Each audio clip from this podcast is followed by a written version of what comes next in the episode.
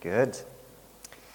Well, it is our immense privilege and honour to look at God's Word again this evening, isn't it? And may God's Word do its work in our lives, in our hearts and our minds. So we're in Hebrews chapter four, and it's verse fourteen through to chapter five, verse ten. It's on page twelve oh four. In the church Bibles, twelve oh four. So let's remind ourselves, who were the Hebrews? Children, anyone remember who were the Hebrews? Yes? Yeah? Anyone else? So the Hebrews, in relation to the book of Hebrews, were probably a church made up of people who had a Hebrew background, so sort of Jewish Christians. So Jews who had converted from Judaism to Christianity. They'd come to faith in Christ. And sadly, this Hebrew church was seriously thinking of turning their back on Christianity. They were seriously thinking of going back to Judaism. Probably because they thought Christianity was too hard. They must have thought, well, life was so much easier when we weren't Christians. Or maybe they might have said, oh, I really miss Judaism. Do you think those are kind of the things they might have said? Life was so much easier when we weren't Christians, and I really miss Judaism. And I think it's probably fair to say that there are many Christians in the world tonight, maybe not necessarily here, but I think there are many Christians in the world tonight, in their darkest and most deluded moments, similar thoughts cross their mind. Do you think so? I think there are some Christians tonight who are thinking, my life would be so much easier if I weren't a Christian. Do you know someone who's maybe sort of thinking that? Or maybe saying that, oh, do you know, my life would be so much easier if I weren't a Christian. Or maybe they say, do you know what, I miss being a non-Christian. Maybe in their darkest moments, most deluded moments, obviously, they say, do you know, I miss a lot about being a non-Christian.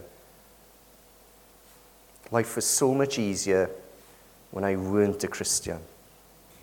Now, a big theme in the book of Hebrews is don't give up. Keep going right to the end. Do you think that's fair to say?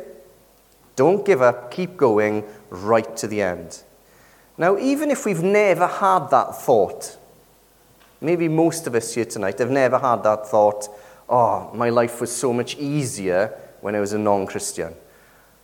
And maybe most of us here tonight have never had that thought, oh, I miss being a non-Christian. But if we're humble, we should all acknowledge that it could happen to us one day. But for the grace of God, we aren't having those thoughts. We're not saying those phrases. Life was so much easier when I was a non-Christian. Or I really miss being a non-Christian. So the question we should all ask, or the question we should all be prepared to answer is, what must I do to keep going right to the end? We should all have an answer to that question, shouldn't we? What must I do to keep going right to the end? And the answer, believe it or not, is quite simple. It's not easy, but it's quite simple.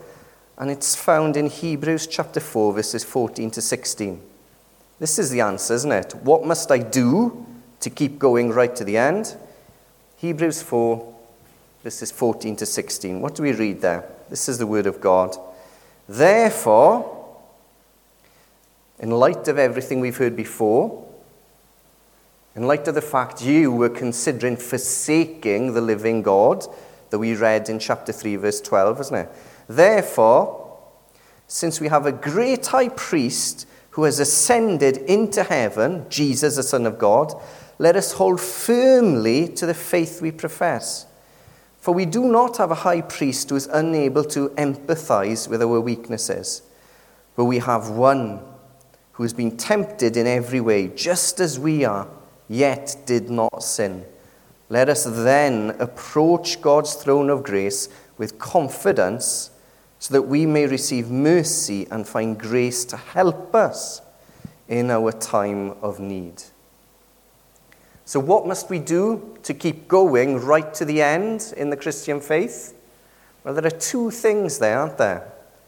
Verse fourteen, what's the first one? What must we do to keep going right to the end in the Christian faith?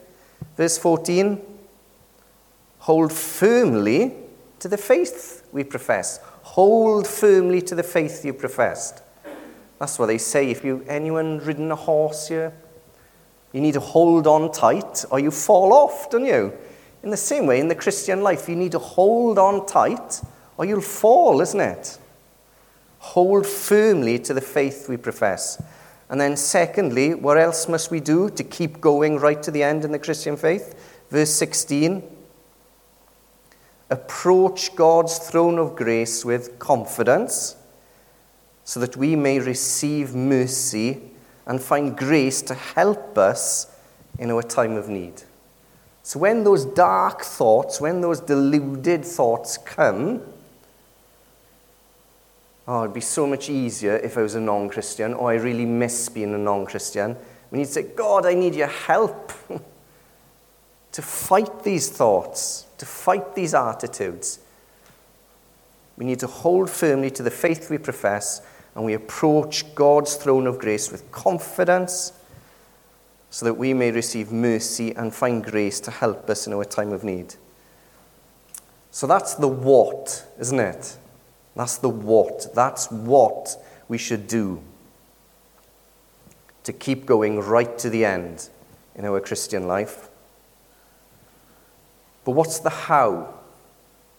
Okay, I know what I must do, but how do I do that? How do I hold firmly to the faith I profess? How do I approach God's throne of grace with confidence to receive mercy and find grace to help us in our time of need? And the how is in verse fourteen and fifteen, isn't it? What do we read in verse fourteen? Therefore, since we have a great high priest, and verse fifteen, for we do not have a high priest who is unable to sympathize with our weaknesses. So the how is because Jesus, the Son of God, is our great high priest. We can hold firmly to the faith we profess because Jesus is our great high priest. We can approach God's throne with confidence to receive mercy and find grace to help us in our time of need because Jesus is our great high priest. Isn't that wonderful? So the only way we can keep going right to the end in our Christian life is because of Jesus, because Jesus is our high priest. And because Jesus is our high priest, we can hold firmly to the faith we profess, and we can approach God's throne with confidence to receive mercy and find grace to help us in our time of need. So this evening, we're thinking about Jesus being our great high priest. Now, the apostle probably would have given the Hebrews another little mini heart attack by calling Jesus a great high priest, wouldn't he? He said some shocking things to them already, isn't he? Sort of, Jesus is greater than angels. Jesus is greater than the Sabbath. Now he's saying Jesus is greater than the high priest. Now the apostles already referred to Jesus as being high priest twice already, isn't he? Chapter two verse seventeen and chapter three verse one.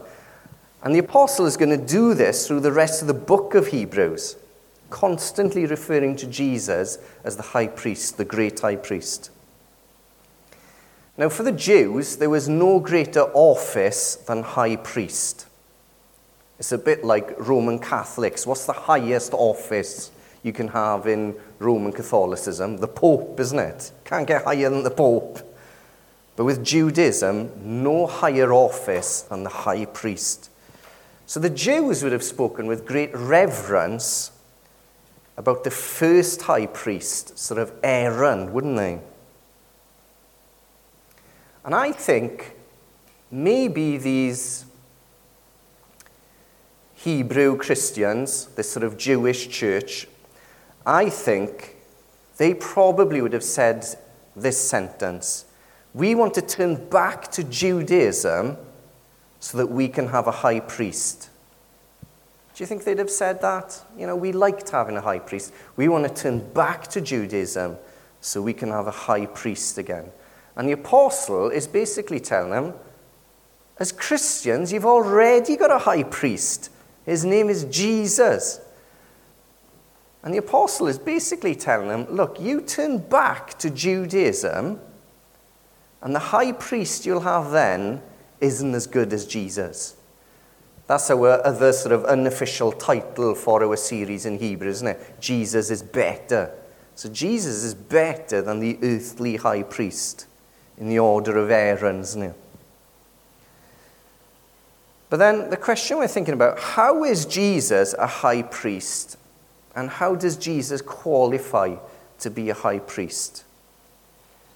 But before we answer that question, how is Jesus a high priest and how does he qualify to be a high priest? Before we answer that question, let's find out what the main work of the priest was, the main work of the high priest, and how anyone, how anyone could qualify to be a high priest. So let's have a look at chapter five and verses one and two uh, to begin with. So Hebrews chapter five, verses one and two. Every high priest is selected from among the people and is appointed to represent the people in matters relating to God, to offer gifts and sacrifices for sins. He is able to deal gently with those who are ignorant and are going astray, since he himself is subject to weakness. So what was the main work of the high priest? Well, the main work of the high priest was to go to God on behalf of the people. So we've heard of the offices prophet, priest, and king.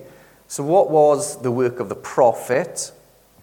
Well, the work of the prophet was to go to the people on behalf of God.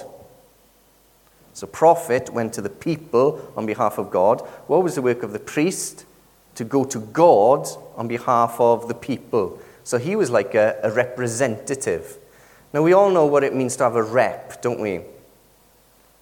Maybe in our places of work or places of study, you have a rep, someone who represents your sort of line of work, and they speak to like a higher authority on your behalf. And what are you looking for in a good rep? Someone who's got a good relationship with this person in high authority, isn't it? Who knows that person well, who can speak to them well. What kind of representative do we want to speak to the Most High God for us? Well, you can't get a better representative than his very own son. He is our rep, isn't he, Jesus? He said, oh yeah, the boss is my dad. I can speak to him about anything, isn't it? I've got a really good relationship with him. Could you imagine if your union rep or whatever was the boss's son, isn't it? You'd feel, oh, what confidence. So the job of the priest was to go to God on behalf of the people. And his work very often involved sacrifices. But verse two is interesting, isn't it? Hebrews chapter five, verse two. He's able to deal gently with those who are ignorant and are going astray, since he himself is subject to weakness. Now, very often, when you think of the word priest, what do you think of? You think of him performing sort of ceremonies, don't you? Sacrifices. And that is true, but it's not just ceremonies the high priest would perform. He would also do sort of pastoral work, wouldn't he? And very often, I don't think about that. He was basically shepherding the people. He'd be dealing gently with sheep who sort of went astray, the people who went astray. who would turn away from the faith or would turn to sin, he'd go looking for them and he'd deal gently with them, saying, why are you mucking about over there with sin? Why have you turned away from the faith? And he'd deal gently with them and bring them back. So that's the work of the priest, kind of like a pastor. Yeah, he would perform ceremonies, the work of sacrifice, but he would represent the people before God. You'd go on behalf of the people before God. But how could anyone qualify to be a high priest? Well, a high priest had to be a real human being. What do we read there in verse one? Every high priest is selected among the people. So he had to be a human being. The high priest couldn't be the archangel Michael. The high priest couldn't be the angel Gabriel. Couldn't be an angel. It had to be a real man, flesh and blood. And what else qualified someone to be a high priest? Uh, what do we read in verse four? Hebrews chapter five, verse four. What do we read here? And no one takes this honor on himself, but he receives it when called by God, just as Aaron was. So nobody appointed themselves. You couldn't turn up at like a careers day. Do they still do that in schools? Careers day? Yeah, probably, don't they? Could you imagine if you turned up at your careers day, say, so what would you like to be? I fancy high priest. It just didn't work like, whoa, whoa, it doesn't work like that. It's not just something you fancy. You've got to be called by God to be high priest. They had to be called by God just as Aaron was. And do you remember how Aaron was called to be high priest? It's a great story, isn't it? It's one of my favorites, Numbers chapter seventeen. Shall we have a cheeky little look at it? Numbers chapter seventeen, starting at verse one in the Old Testament. So Genesis, Exodus, Leviticus, Numbers, fourth book of the Bible, and chapter seventeen. So the Lord said to Moses, so the situation was that people were sort of rebelling against those in authority, rebelling against sort of Moses and Aaron. So the Lord said to Moses, speak to the Israelites and get twelve staffs from them, one from the leader of each of the ancestral tribes. Write the name of each man on his staff. On the staff of Levi, write Aaron's name. And there must be one staff for the head of each ancestral tribe. Place them in the tent of meeting, the tabernacle, in front of the Ark of the Covenant law, where I meet with you. The staff belonging to the man I choose will sprout, and I will rid myself of this constant grumbling against you, Moses, by the Israelites. So what happens next? Verse six. So Moses spoke to the Israelites, and their leaders gave him twelve staffs, one for each, uh, one for the leader of each of their ancestral tribes. And Aaron's staff was among them. Moses placed the staffs before the Lord in the tent of the covenant law. And verse eight. The next day Moses entered the tent and saw that Aaron's staff, which represented the tribe of Levi, had not only sprouted, but had budded, blossomed, and produced almonds. And these were dead pieces of stick, weren't they? Could you imagine if like an old man's stick started budding sort of flowers and then nuts was growing on it? It's like, what sort of miracle is that? Then Moses brought out all the staffs from the Lord's presence to all the Israelites. They looked at them. Significant. So all the people, all the Israelites looked at them. And each of the leaders took his own staff. The Lord said to Moses, put back Aaron's staff in front of the ark of the covenant law to be kept as a sign to the rebellious. This will put an end to their grumbling against me, so that they will not die. Moses did just as the Lord commanded him. And then verse twelve and thirteen says, the Israelites said to Moses, we will die. We are lost. We are all lost. Anyone who even comes near the tabernacle of the Lord will die. Are we all going to die? It's a, such a great story, isn't it? It's so dramatic. It's an epic story, isn't it? The wood that brought life.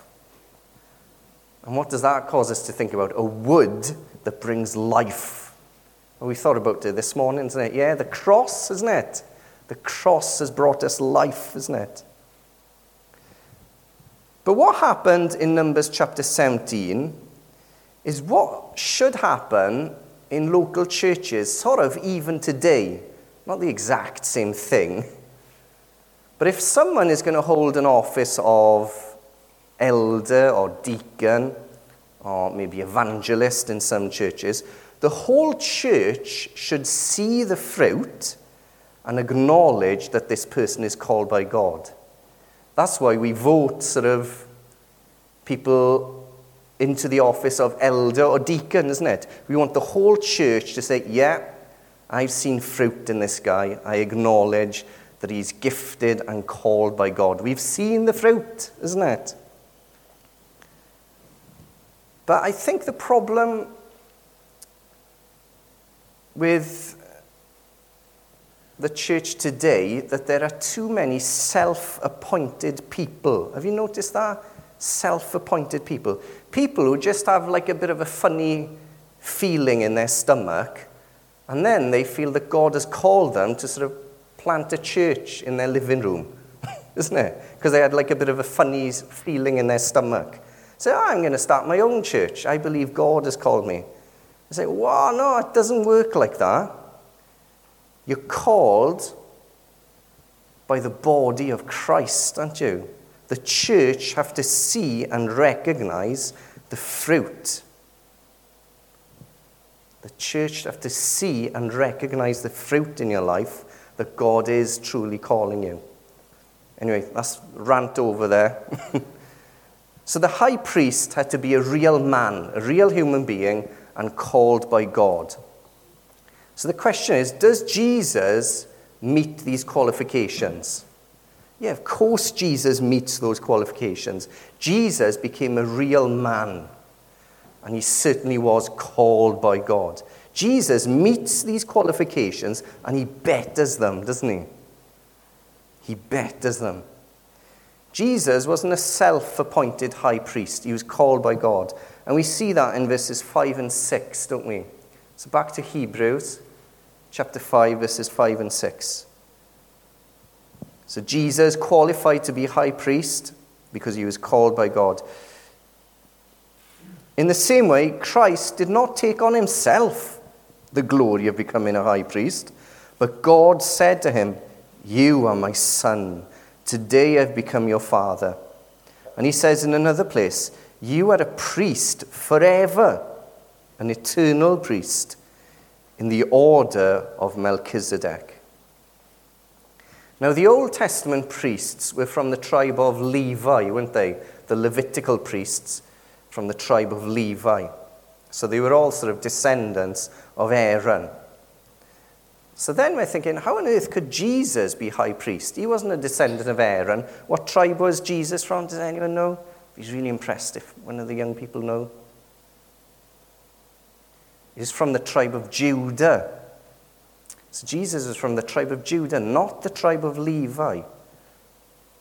So Jesus wasn't a descendant of Aaron, but Jesus was a priest forever. Jesus was a priest before Levi even existed, before Aaron even existed. Jesus was a priest forever in the order of Melchizedek. So who was Melchizedek? Well, Melchizedek was someone who met Abraham in Genesis chapter fourteen. Genesis chapter fourteen, Melchizedek meets Abraham, and Melchizedek is called priest of the Most High God. So Melchizedek was a priest before the Levitical priesthood. Now, we haven't got time to go into Melchizedek. Maybe we might hear a bit about him next week. Don't count on it. Don't count on it. We might, yeah. Yeah, yeah, but he, he gets a bit of a mensch, doesn't he, in the book of Hebrews. Even in chapter seven is heavy on Melchizedek. So maybe not next week, maybe another. I think it's you, is it Austin? Oh, yeah, Austin's going to deal with this. But what I will say, what I will say is that in Genesis chapter fourteen, Melchizedek is called the king of Salem. So what does Salem mean, or Salem? It means peace. So Melchizedek is the king of peace. And his name, Melchizedek, means king of righteousness. Anyway, who's the king of peace, king of righteousness? I don't know. I, I think it's obvious, but anyway, it's quite controversial. So Jesus qualifies to be our great high priest because he was called by God. And Jesus also qualifies to be our great high priest because he was a real man. And we're thinking about that approaching Christmas, aren't we? That God became man.